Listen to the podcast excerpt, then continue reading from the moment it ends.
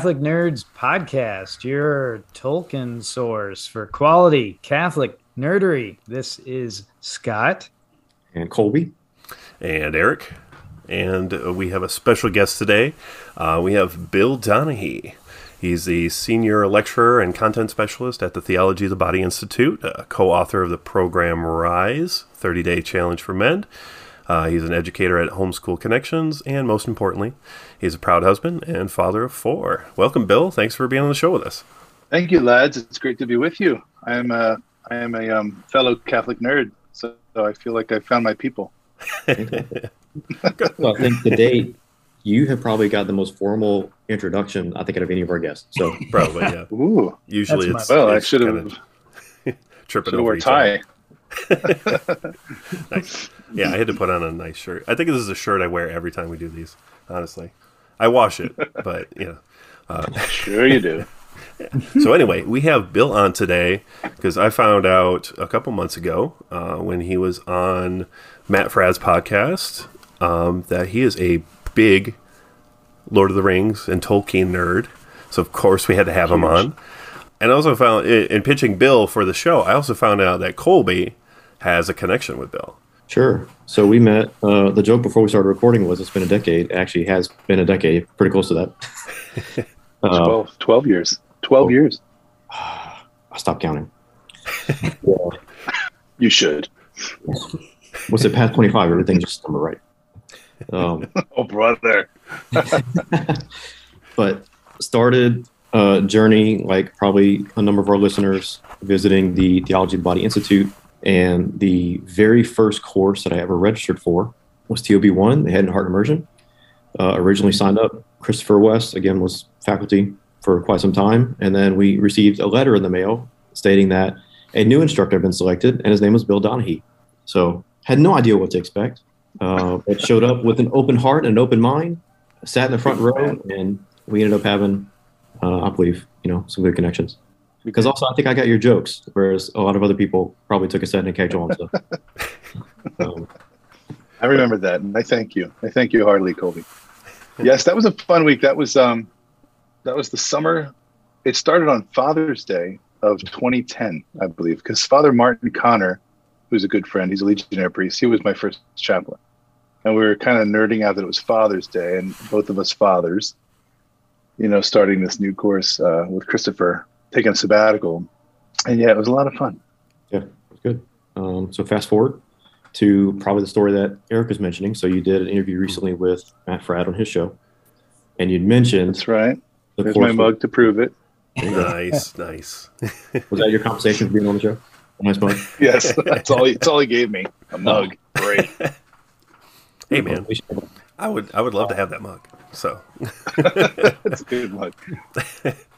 Uh, but you had mentioned that Dr. Peter Kreeft was uh, beyond phenomenal ping pong player whenever we interacted with him. Um, and I think I commented saying that, well, I'll attest everything Bill said is true. Uh, it's uncanny and completely out of left field that he was really so good. Uh, and you mentioned some other young bucks playing, and it was myself and now Father Cashin uh, also played with That's him. right. So yeah, and That's then right. out of the dozens of games that were played, you were the only person to beat him that entire week at least once. So uh, kudos, At least. even all these years later. So not too bad you don't have a trophy for that too. I know. I really should have. I should have made my own out of tin foil or something and glitter. I just made it. we will. I will testify as a witness that it is true. So Nice. Thanks, Colby. Finally, finally vindicated. no, it is good to see you. Um, again, I know we've met all these years ago, and, and I know you are for Tolkien because you shared it even all that time back then. Uh, I'll tell Eric, I don't remember all the jokes, but he cracked several Tolkien and Lewis jokes throughout the week. So Oh, nice. he's So probably more than prepared for our conversation today. Yeah, so we're hoping for some today. Uh, Oh yeah. so yeah, Oh, why don't we why don't we Oh, get yes. into it then? So oh, where to start? I mean, I will preface it though. Yeah, right. Okay, Bill. So probably some background about our show. So uh, Scott, Yes. Eric, Cody, the others. I mean, I am a nerd because part of the group, but the tradition is I typically don't watch the shows or things that we talk about until after we talk about it.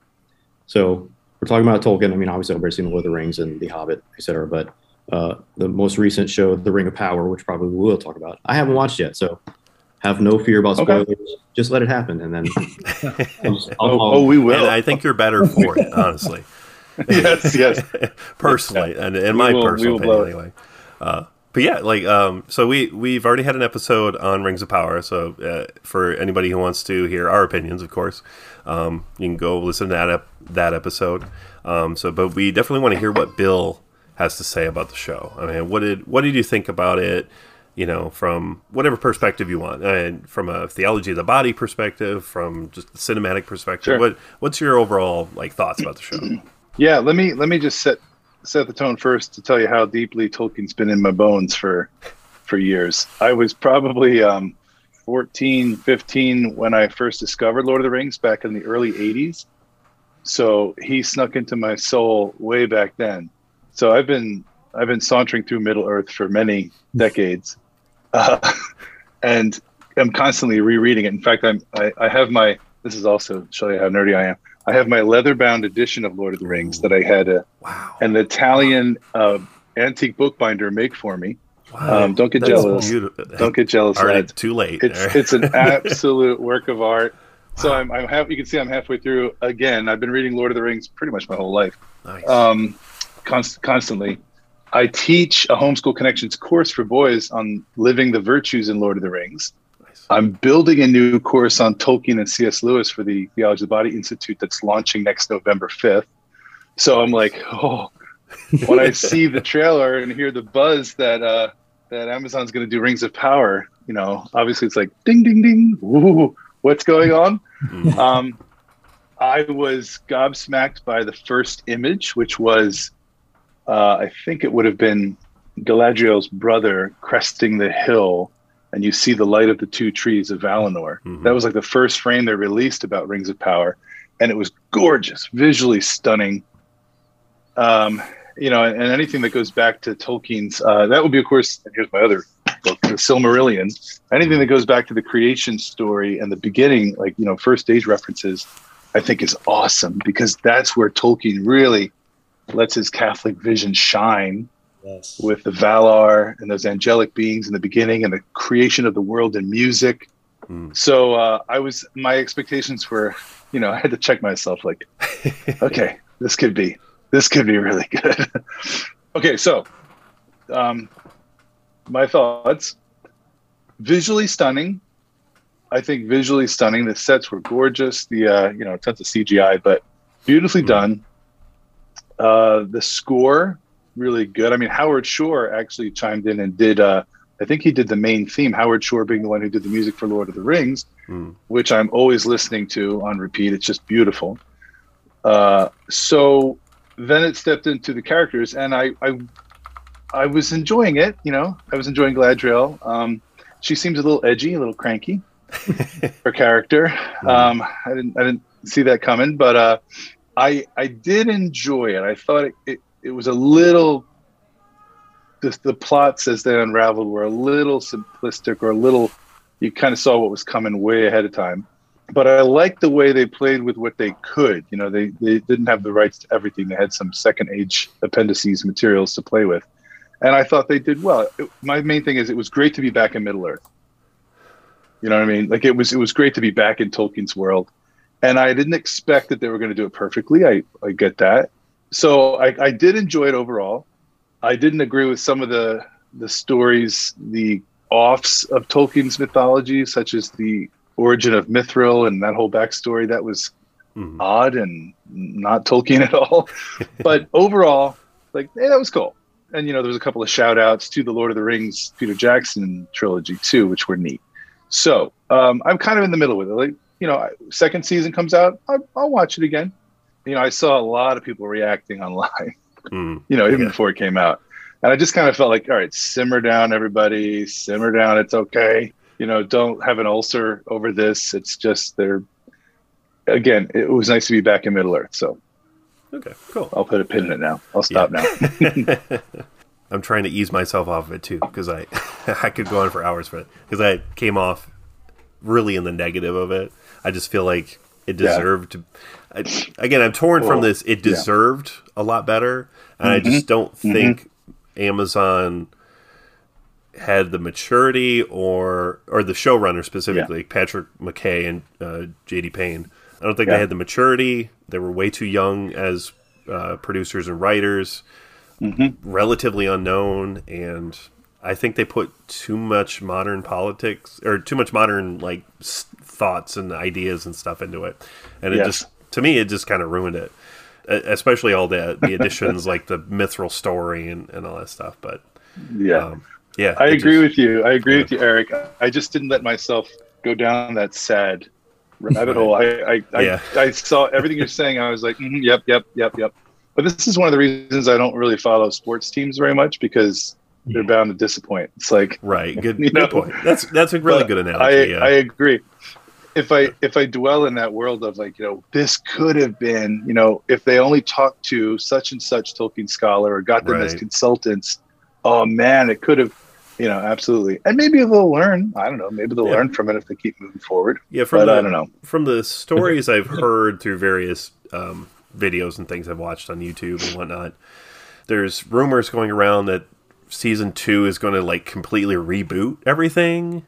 Like season oh, wow. one almost didn't exist, or and there's the showrunners again were saying that season two is going to be way more focused on the actual lore instead of making up stuff, and so that mm. hopefully they've learned from that and they they they take that yeah. into it because they have five seasons of this to, to go through.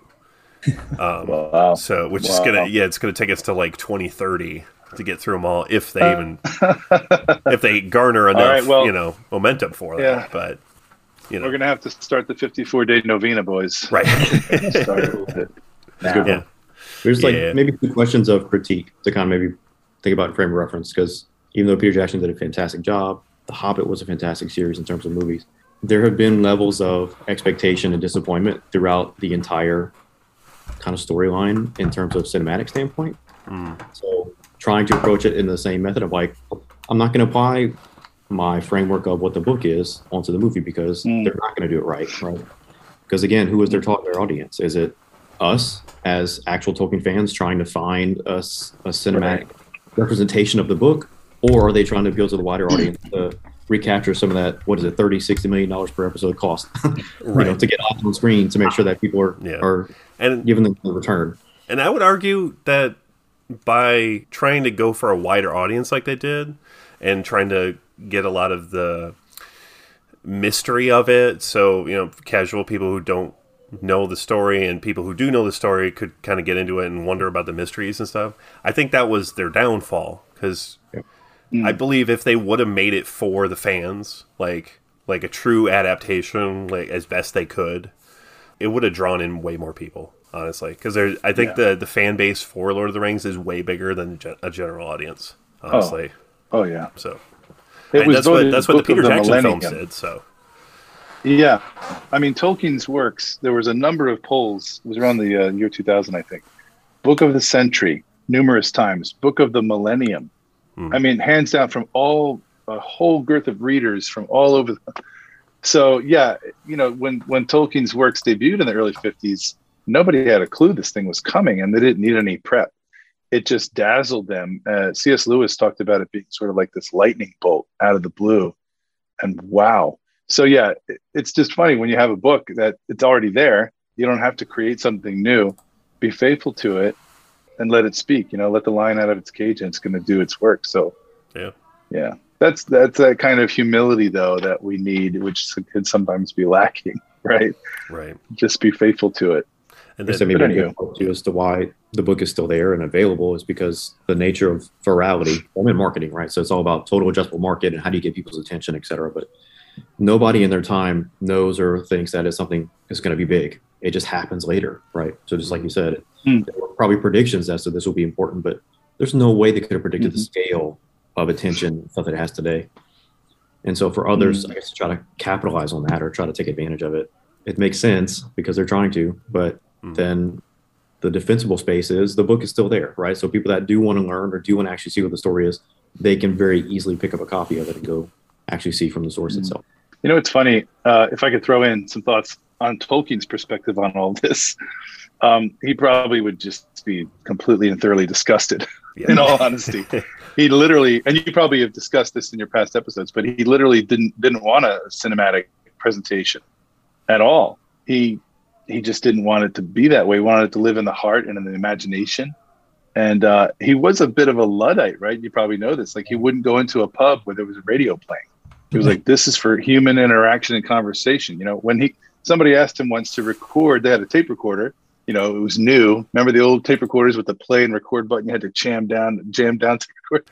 Mm-hmm. And they asked to, him to record some selections from The Hobbit or Lord of the Rings, and he, he prayed the Our Father in Welsh over the tape recorder.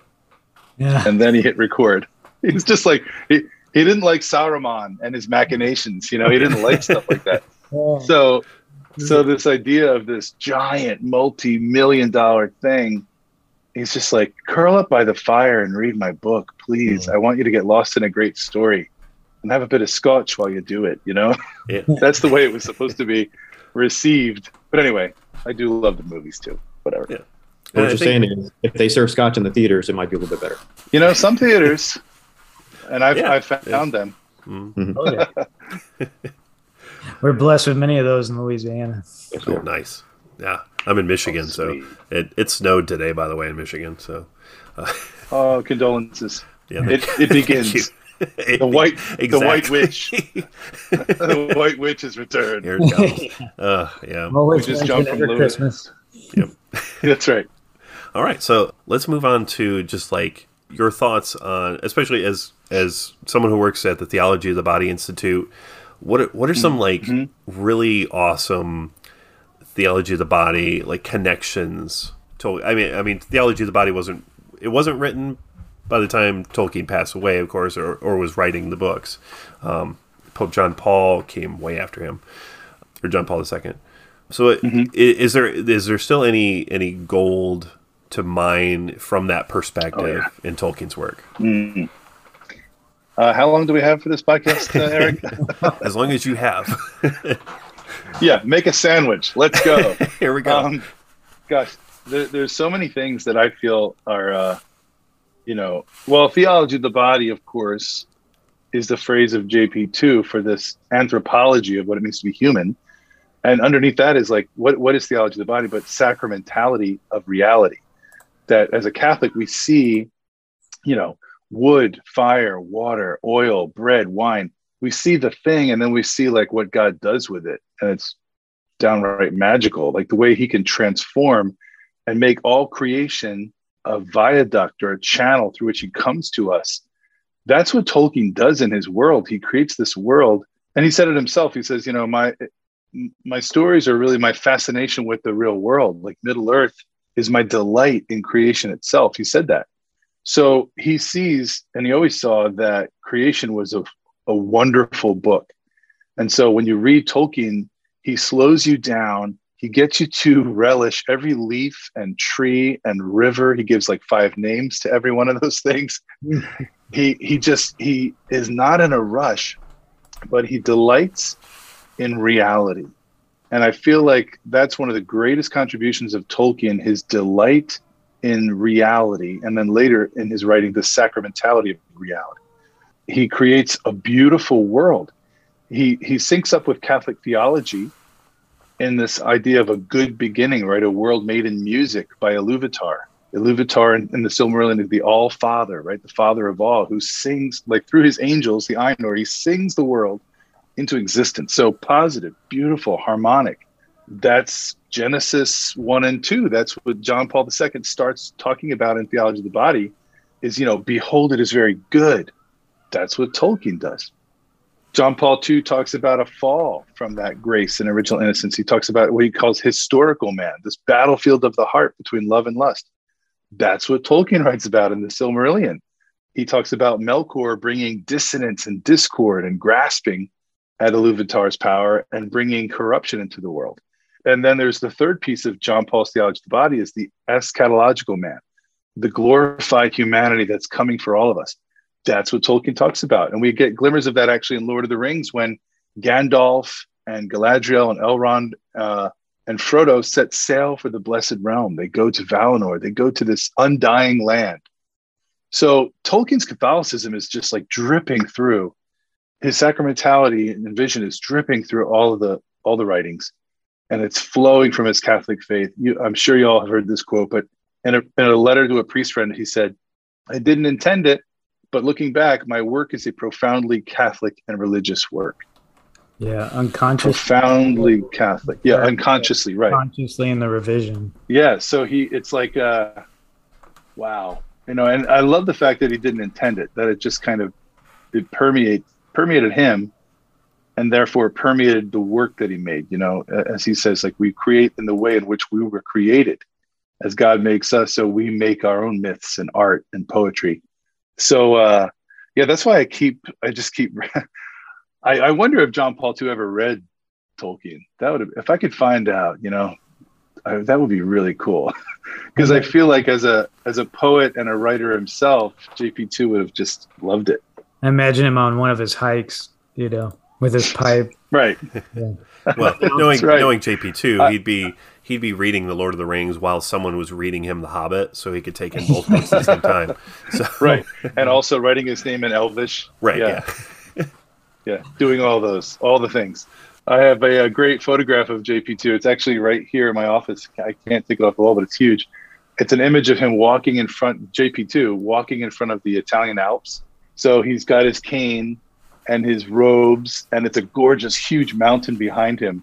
And i always joke like that's the more like he's he's on the way to mordor you know? He's on the, the journey. It's gandalf you know? He's he's our gandalf. That he's doing the pilgrimage at Frodo and Samson. that's right exactly. Same thing. Or, or yeah, or when he said mass in Poland, you know, before the solidarity movement kicked off, you know, it's like oh man. Yeah, it's like Gandalf, whether a Theoden or just the ray of light. hmm That's right. Yeah, I, I mean, I, I see it all the time when I'm reading it. I, I, there's moments where I put the Lord of the Rings down for a moment, and I enter into uh, prayer, like literally. I know a. Um, this is a fun fact. I know a, a cloistered Carmelite nun, Sister Magdalena. She got permission from her mother superior to read the Lord of the Rings as spiritual reading in the Carmel Nice. she's a, she's about half an hour, forty minutes away from here. She's in the Carmel.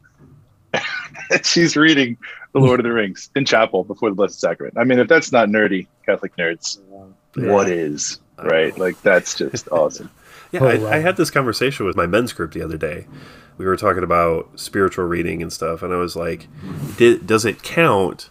Because um, I have a really long commute. I have like an hour drive every morning to work, and so I'm Mm, I find myself constantly bringing up Lord of the Rings, The Hobbit, The Silmarillion on, on Audible, and every time, Yeah. just the Silmarillion specifically, when I'm going through, um, what is it, the Ein Einor Lo I Ainulindalë. Yeah, the Ainulindalë. Thank you, thank you. I could never pronounce that. Yeah. Uh, going through the Ein vowels. Lindale, lot of vowels. yeah, just the the creation story there. I just I just I tear up every time I listen to it because I'm like I, I see the connections. I see I, I, I see this creation and and the parallels in, in Genesis and it's it's beautiful. It is. You know what's beautiful too, Eric, about about that is how high and heraldic the language is in that creation story. It's biblical.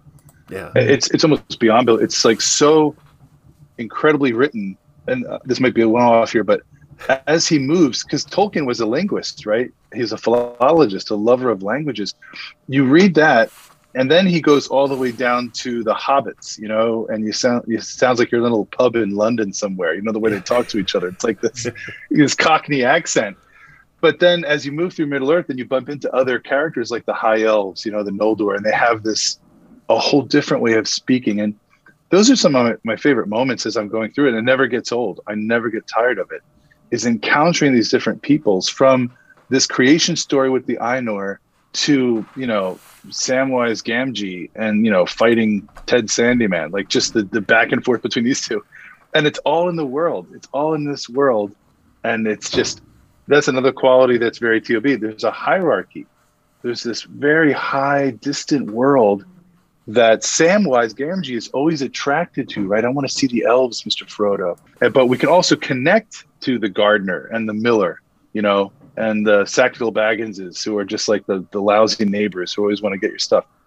Hey, he's got all this stuff from the world in the in his world, and that's why it just feels homey and like I can go here and play here and and pray here. It's amazing. That sacramental reality that Tolkien Yeah. creates both in the book and for I think the readers. Like in the book, you know, the elves kind of see both the visible reality and the invisible reality simultaneously all the time. You, you have, like you said, Sam always wanting, you know, did he just see the elves out of his, the corner of his eye?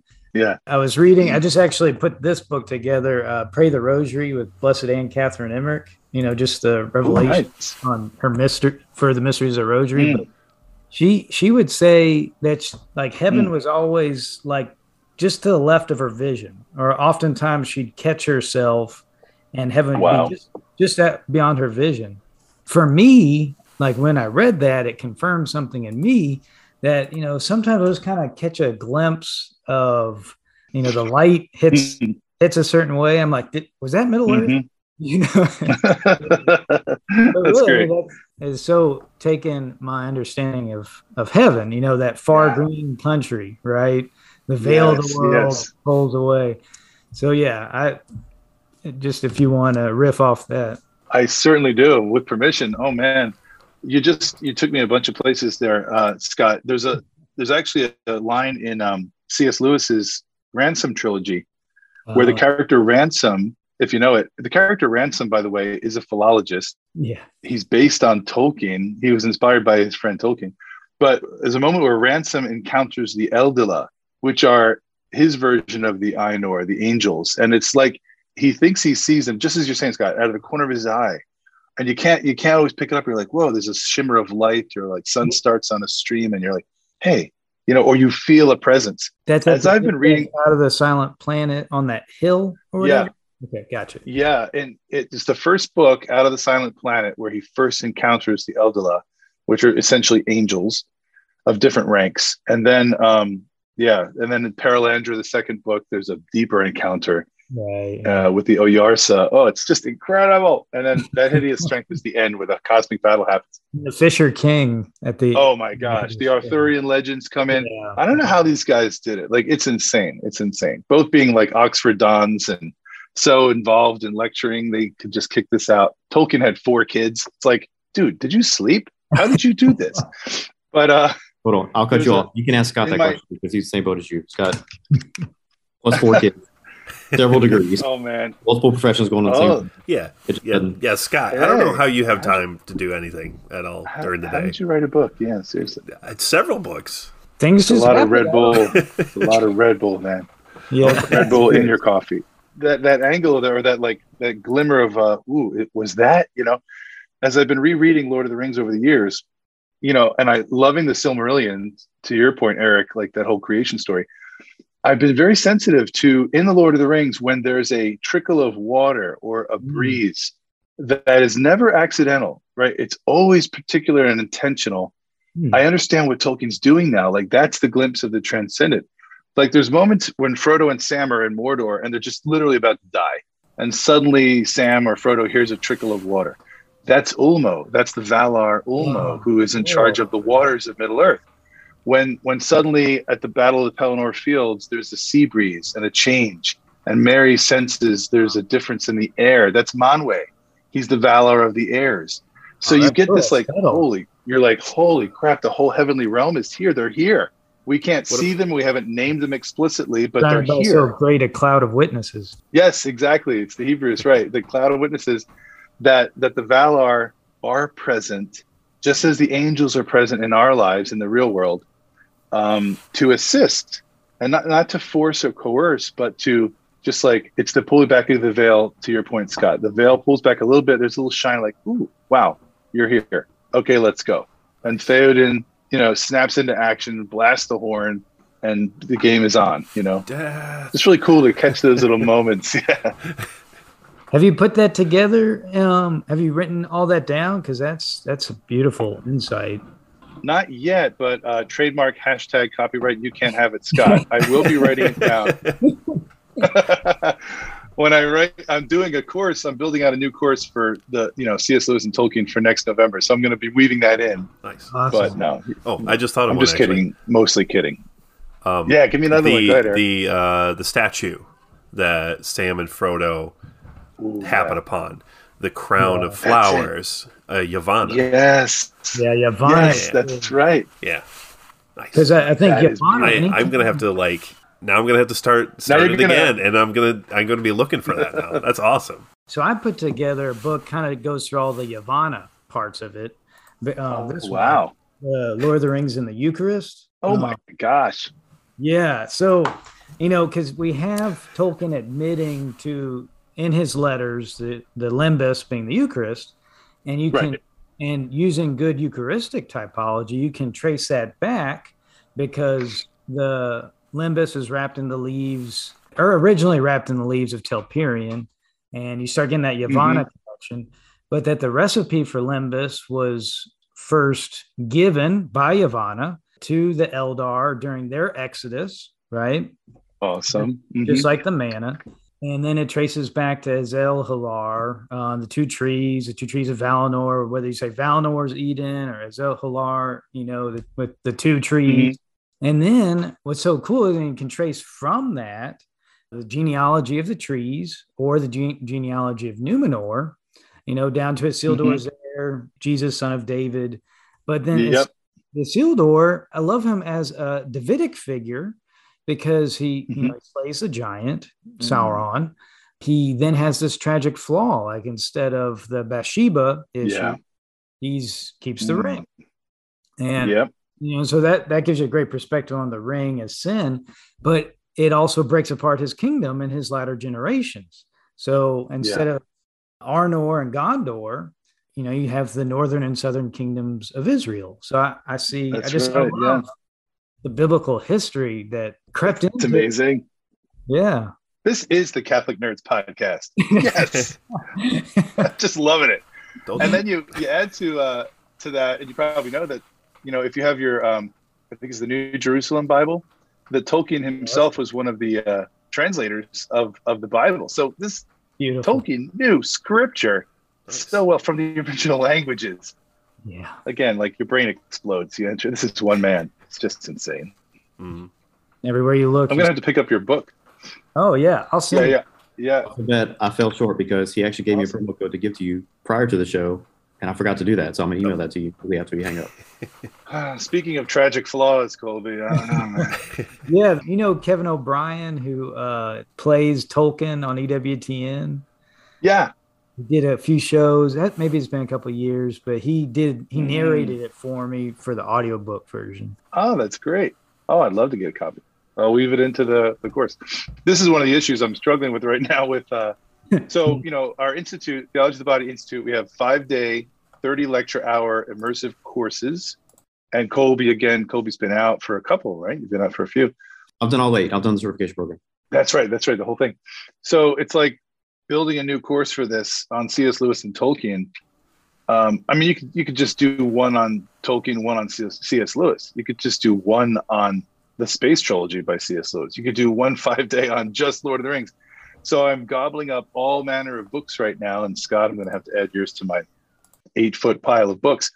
There is so much literature that is coming out literally constantly.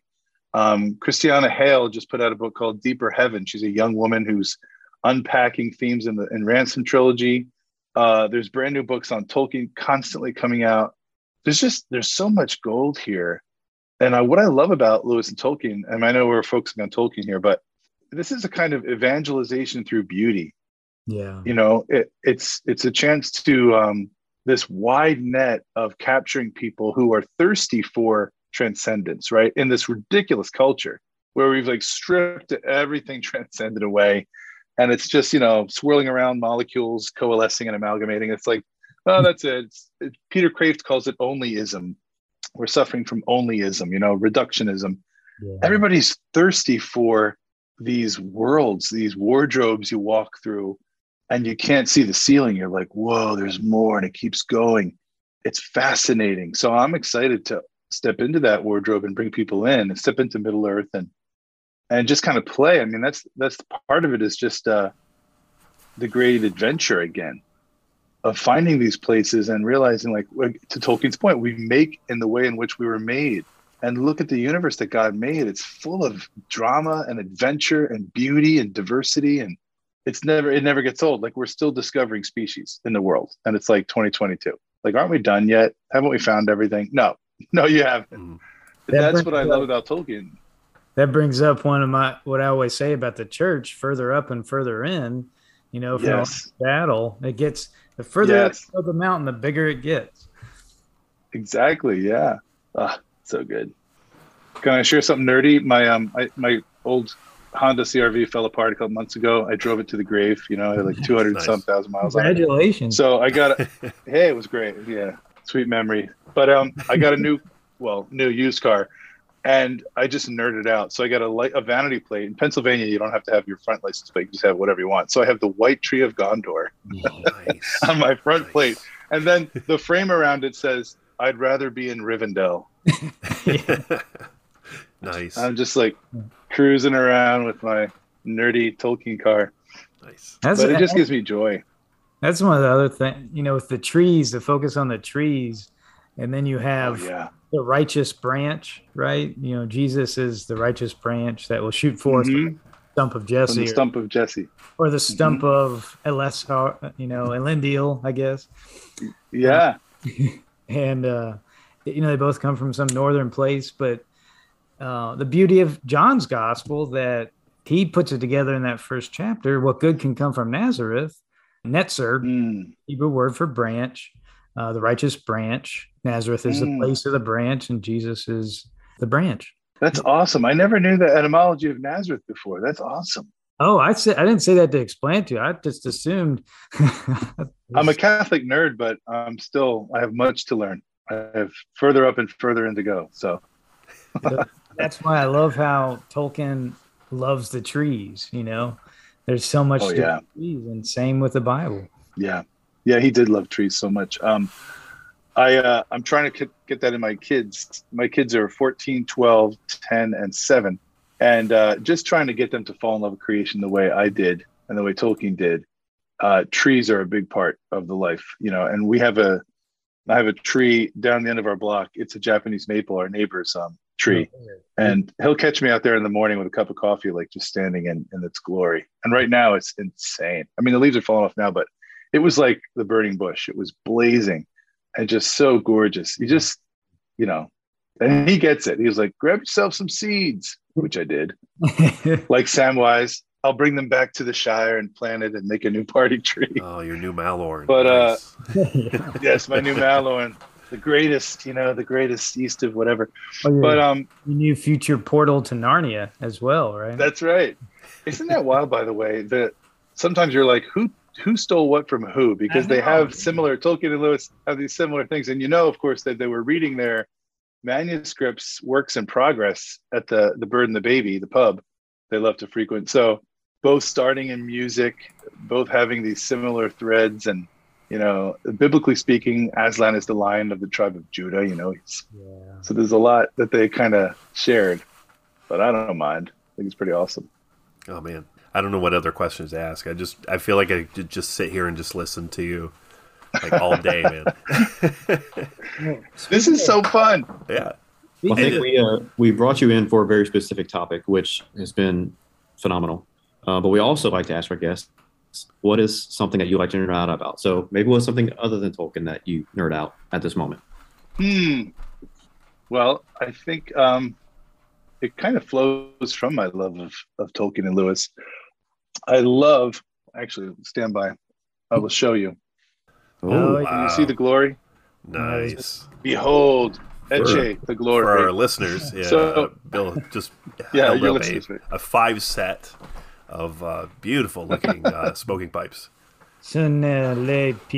Nice. And you know, that's not all of them actually. My favorite is my Peterson, which is a massive bowl. That's in my uh, my leather pipe pouch, which is downstairs right now. So I love, I nerd out about pipes, all manner of pipe tobacco, and it's coupled with its close friend Scotch or Irish whiskey. So when I um, need to sort of find my fortress of solitude, and uh, you know, sort of I'm gonna go back. unplug yeah i just mix mythologies but um to to sort of unplug and enter into that creative zone of just rest and contemplation Uh, I just the pipe, lighting up a pipe, the whole ritual of stuffing the bowl and the different, you know, Cavendish or a different blend of tobacco, coupled with a good Scotch. Lagavulin is one of my favorite. Um, and then you know, yeah, you know, and then different ones like that. Just you mostly just, like the Islay whiskeys. Mm-hmm. Yeah, yeah, yeah, yeah. The Islays are the best, and um, yeah, it's just it's a moment that becomes a call to contemplation for me. You know, it, you can't do it in less than twenty minutes, nor should you. So to just sort of unwind and do that, I love the feel of the leather pouch. I love the smell of the tobacco in hand as I crush it and stuff it. Um, the puff of smoke, the smoke ring. I'm not building three masted schooners like Gandalf with my right, smoke. Yeah, I was gonna. That's way beyond my pay grade. So yeah, but that with the whiskey, it's just it's one of those nerdy things that I just love, and I've got some good uh, brothers who share that love. Uh, I have a text thread um, called Pipe Club. You know what happens in Pipe Club stays in Pipe Club, and we'll share different things. And I've got like you know, Matt Fradd was on there for a bit till we overwhelmed him. I have Exorcist priest friends, uh, Damon Owens, or some other great friends who are on there, and we'll just share the good stuff. And when we can get together, we'll do that, and we'll just nerd out and uh, it's fun you know it's fun because it's also something that lewis and tolkien love to do. They love the pint they love the pipe and it, it got the creative juices flowing. And i think we need a return to that. I think we're just we're just living in a fast food culture that we just can't we can't slow down and do that. Or we feel guilty for slowing down and doing that. It's like don't feel guilty man. This is what the this is actually you know leisure is the basis of culture to quote from joseph pieper this is why we're doing all this stuff to get to this point of rest. You know, don't feel guilty about it. Enter into it, nerd out. And to partake in those leisurely activities that you just said that they also enjoyed while they were working and while they were being creative. That's a way for you to also connect. That's right. It makes you more productive. This concept of rest.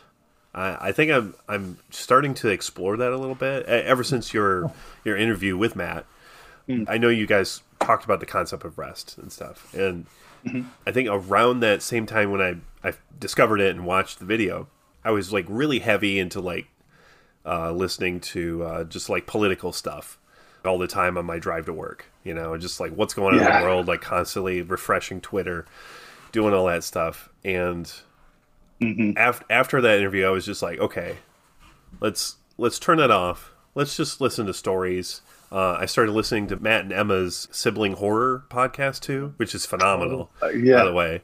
Um, wow.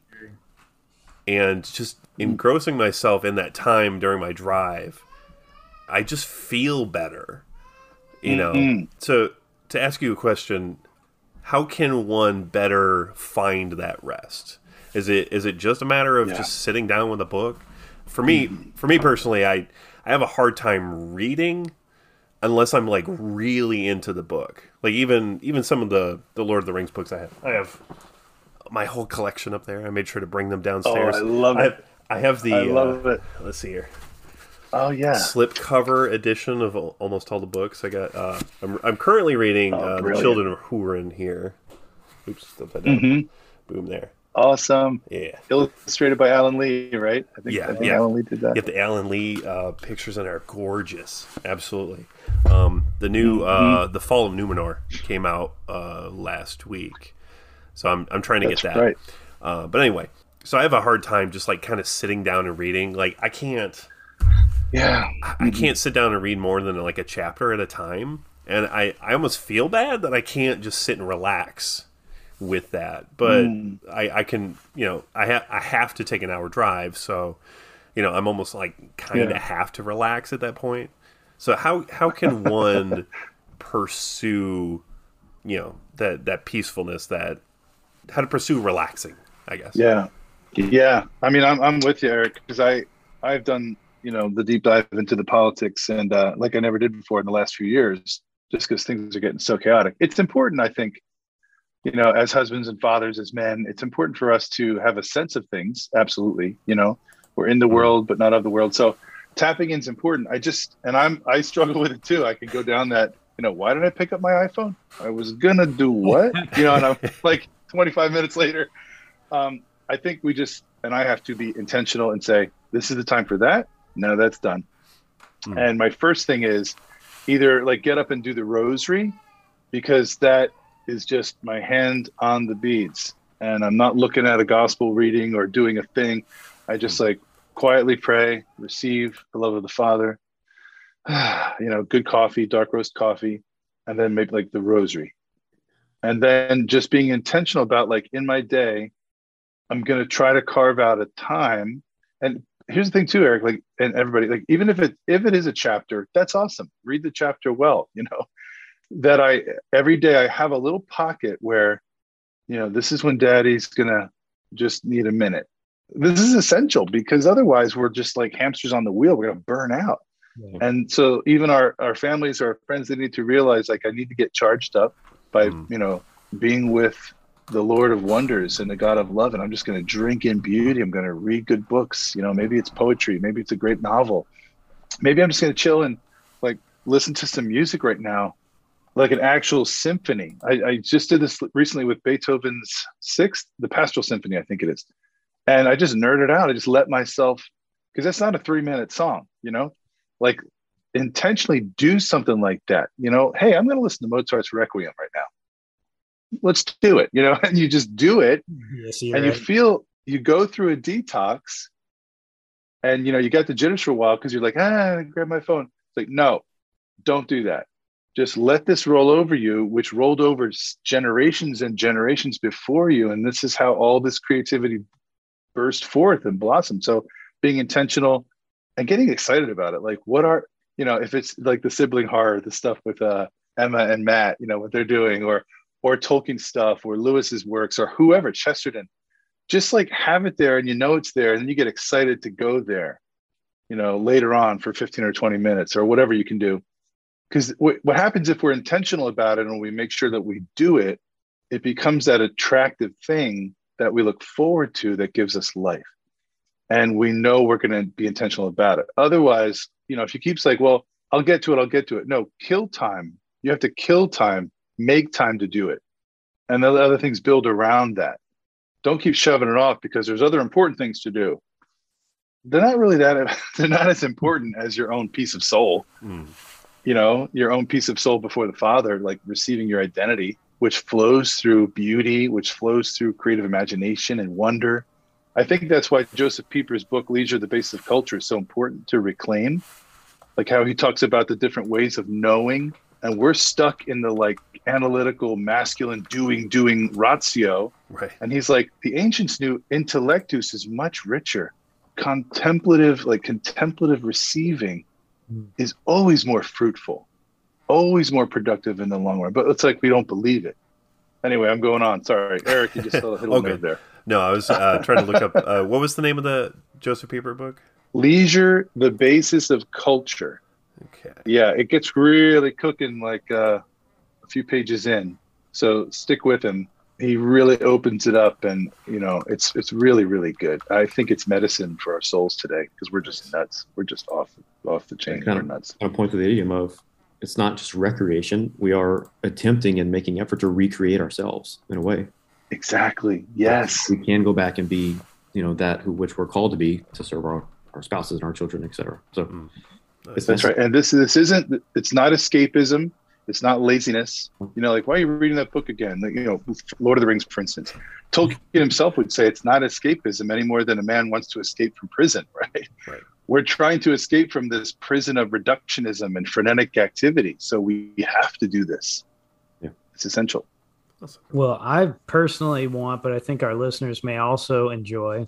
Uh, if you could give us, uh, off the top of your head, your top three pipe weeds, uh, your favorite tobaccos. okay, cool, cool, cool. I have um, Fra Angelico is uh, probably my favorite right out of the gate. Fra Angelico is a great blend. Um, there's a place called Tinderbox. It's it's around different spots. You might be able to find a Tinderbox, but they make a great blend called Fra Angelico.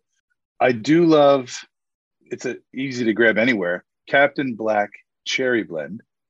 And for me, it's more nostalgia because when I was growing up and my dad would take my brother and I up to Northern Maine, we go up there, 13 hour drive in the old pickup truck. He would be smoking Captain Black Cherry Blend. Uh, so it's cheap, affordable, and it's a great smell. Oh man, it's really good. And uh, I love, I don't have it with me right now. It's like one of those uh, cakes that's rolled and you slice the tobacco. It comes in almost like a plug, and you slice it. I'm blanking on the name. Yeah, I like like Royal something. Yeah, because you can get. Uh, so it's it's a roll cake or something. I, it's called Royal something. I'm blanking right now, but it's a blue tin. I love it because you can pick it up and you can kind of like shave it, or you can um, you take the the rolls and you crush it. So anything again that you get like involved in, Yeah. you know, it's just really cool. And of course, two others bonus. Yeah. Uh, Three Nuns. Three Nuns was actually C.S. Lewis's preferred, I believe, and Capstan, C A P S T A N. Capstan was Tolkien's one of his favorite tobaccos, so I, I like those two. I have Wow. those. That's awesome. Yeah. So glad I Yeah, the tins are great too. The list goes on and on. When you say frangelico, I think of the uh, hazelnut liquor. Have you had that Yes, before? that's also good. Well, smoke the frangelico tobacco with a little shot glass of frangelico the liqueur. Then you're like literally in the next world. You're in Valinor. That's, that's the invitation to the mystical. There we go. I do know, I'm not sure if y'all were done conversing, but I do need to hop because uh, I have a stop that I need to run to. But Bill, it was Great seeing you again. Seeing you again. I'm sure we're gonna have to invite you back on because I mean, I hope I would uh, love to. you enjoyed working with us. So Oh, absolutely. Oh, yeah. Tomorrow, same time. Sounds good to me. Great to see you again, Colby. God bless. All right, thank you, All Colby. Uh, right. Um, probably the hardest question you'll probably get, and we'll we'll narrow it down to three, just like Scott. Um, favorite events in Tolkien mythology. Oh man. okay. I need a minute. Okay, three favorite scenes. Yeah. I think I'll just I'll just kind of let them percolate and come up um, unbidden to my heart and mind. um, Council of Elrond. Council of Elrond is this really? That's the moment where you realize, holy crap, this is a big thing. This is really big. And I enter into reading that like one of the hobbits, and I, I start looking around the circle, and I'm like, wow, this is a big story here that we're a part of and it goes way back, like that whole extended Gandalf and Elrond sharing of all the stuff. You're like, wow, this is really a big story. That's a favorite moment. It's like Aquinas Um, poems, you know, as you enter into the Christmas vigil, Mm. Easter vigil mass, you know, you get the whole typology leading up to Yes, yeah, yeah, it has that flair. and, and something true. the movie doesn't fully grasp too because No. if you Yeah. the movie was like the first one so you don't know the history of anybody there other than the the few characters who show up in Mm. the rest of the movie because you That's got right. you got um, Gimli's father Gloin and um, That's right. talking about what happened to um, oh, what's his Balin, name right? Was it Balin, Balin? yeah. What uh, Durin? like Balin? Yeah. it, it went to retake Moria and stuff. And, family. Yeah. yeah, Glorfindel's Mhm. there, and um, That's right. yeah, just so much history just in that in that room. Yeah, no, seriously. Yeah, that, that moment is like this very rich tapestry. It's just like it's multi-layered. It's got so much going on there. Of course, of course, the scene at, at Khazad-dûm on the bridge is just Yeah, I mean, come on. That's that's when you realize, dang, this this is a battle between good and evil. And then you realize like Gandalf is the man. You start realizing like when he when you know when he says like I'm a servant of the secret fire, you know, wielder of the flame of Anor, he's throwing these names down. You're like, what is he saying? Who is this guy? And you realize this rich, deep history of his own that like he was there in the beginning in the battle, you know, with Morgoth as a Maiar. And you realize it's just as one of those moments where again you feel like a little kid, like a hobbit, looking up at this figure who is biblical. You're like, whoa. So that's that's a favorite moment. Uh, and here's another one that just came on, unbidden. The moment Frodo enters uh, Lothlorien, and I believe they're blindfolded, and he puts his hand on a mallorn tree. I believe he feels the bark of it, hmm and he feels Lorien underfoot, and it's sort of this real sacramental moment where he's all his other senses are awakened, right? And he just gets this vibe of, well, this is holy ground. This is a very special place right here. Like he's got this keen awareness. Uh, I love that moment, this kind of awakening of, of Frodo as he steps into that land, untouched, right? Lorien is unstained.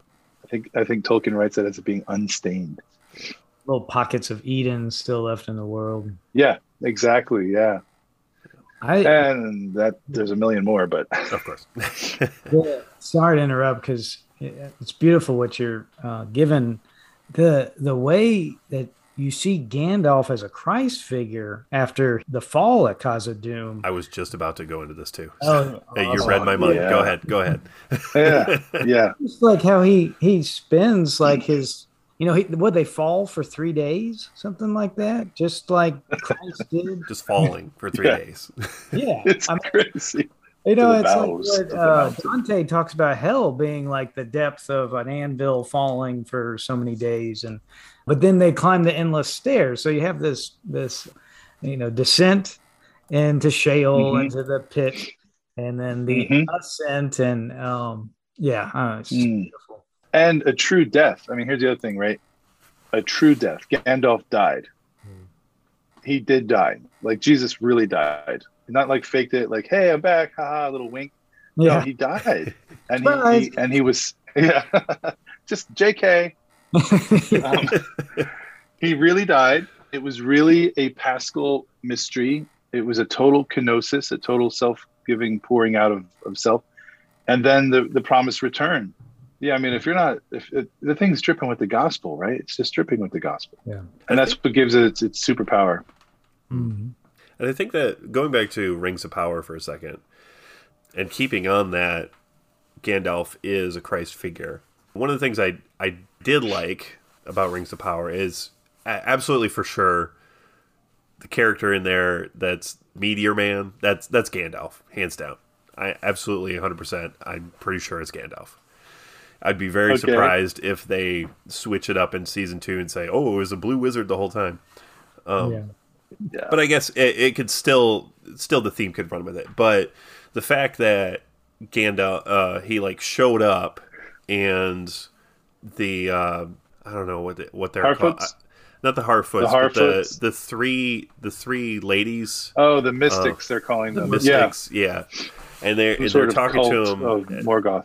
yeah, and they're talking to him about you know being the Istari and how he how his showing up he had some kind of like block on his memory of who he was and I just Yeah. kind of kind of seeing that parallel of Jesus's uh, incarnation and Mm. that Growing stature of and before man, and yeah, yeah and and Mm. just learning or just you know being human and and discovering who he is through that um, I thought I thought that was interesting, and I, I uh, wish whether we or not that was saw- intentional, I don't know, but I, I Right, wish we right. could apprehend and could see the incarnation for what it really was, and l- like a meteor crashing into the earth, you know, and like Oh the yeah, yeah. great cosmic event. Oh yeah, yeah. That's uh, I love what you're putting out there. Like the idea of um, as we're using mythology and, and sign and symbol to enter into the mystery of the real gospel, you know, the real fairy tale come true, as Tolkien would say it, right? mm, And Chesterton, but um, like that Jesus, because this is we, you can never exhaust the mystery of the incarnation. Like, well, okay, he was omnipotent, right? He was divine, so he knew everything. Yeah, but he still clothed himself in time and space. He he and humbled himself to learn how to eat and walk and talk you know, he, he didn't allow his divinity to overwhelm his humanity. They were dancing together. And it's like, man, the humility of God to do that, that is insane. You know, to be nursing at Mary's breast for months, to be helpless and dependent on Joseph to carry him around. You just like burst into tears. You start thinking about that long enough that he would do that. It's incredible. And here comes Advent in a couple of weeks, right? Another week Yeah. or so. Yeah. Or at least by the Get to start thinking. by us recording this anyway. It might be out during Advent, Right. but yeah. Yeah. Oh, okay. Well, happy Advent, everyone, if you're Yeah. tuning in. or Merry Christmas, depending on how long it take. um, but yeah, it's just and, and thank you t- too for like because I, I have a hard time sometimes like rationalizing all these thoughts and stuff, and I, I'm glad you're picking up, uh, or at least where my train of thoughts kind of going.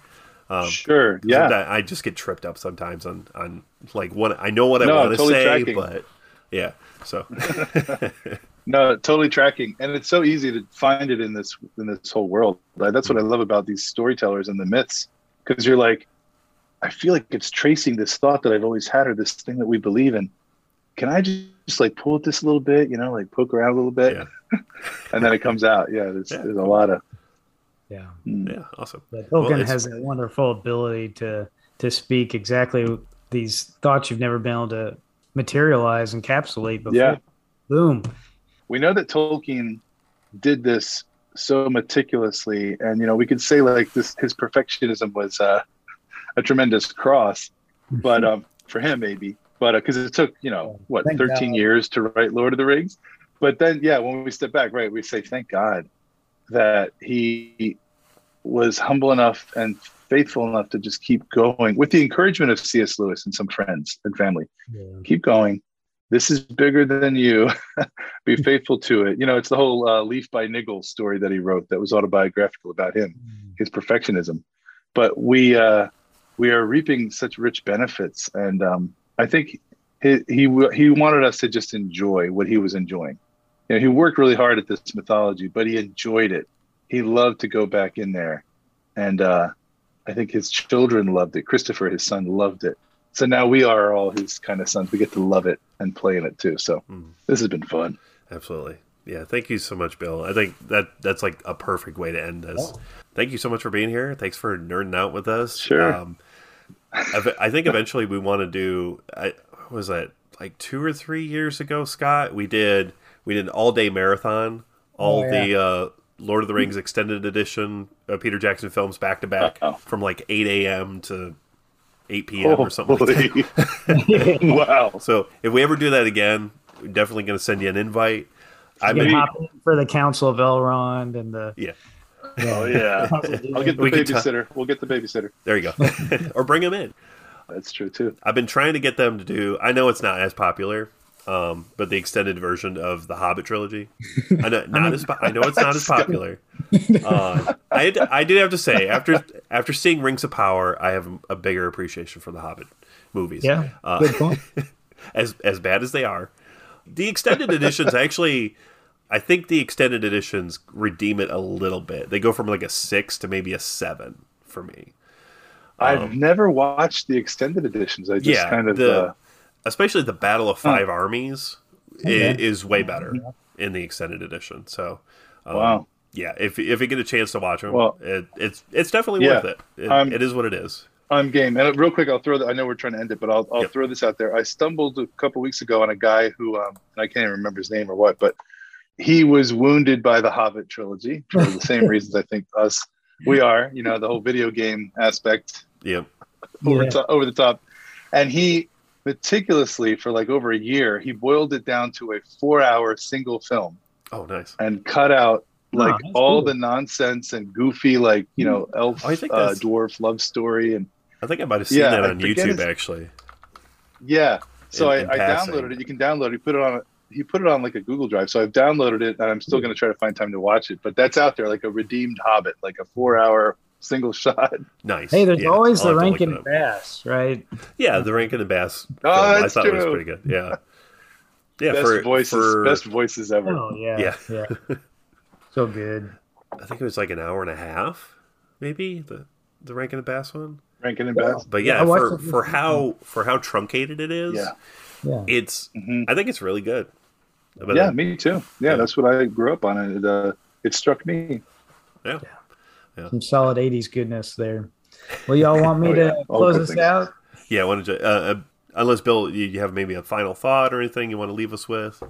No, no, just a, a great pleasure to talk with you, and I do absolutely look forward to chatting again about anything, uh, all manner of Catholic nerdy stuff. And, Absolutely. and um, yeah, yeah, I would love to, uh, you know, pitch that course because uh, the Tolkien C.S. Lewis course is next November, so it's almost a year away, and uh, I just feel like it's going to be a lot of fun, and I feel like uh, we would just uh, enjoy it. And you know, when the course lectures are done, we get a break, we go outside, and we smoke our pipes, lads. You know, Nice. and then we nice. go back in. So, So but how thank can you for people- letting me uh, come on. So, how um, can people become more familiar with your work? Uh, Oh, sure.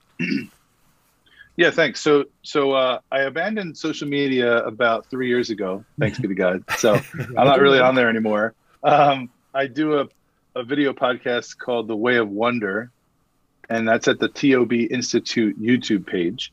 And then tobinstitute.org is where you can find our courses. That's going to be where the um, registration page will open soon for the new Tolkien Lewis course next November. So tobinstitute.org, and then on YouTube, TOB uh, Institute YouTube page, and then The Way of Wonder is a series we're doing based on beauty and art, and uh, yeah, me and Father Patrick Schultz from um, the Slaking Thirst podcast. He's a priest in Cleveland.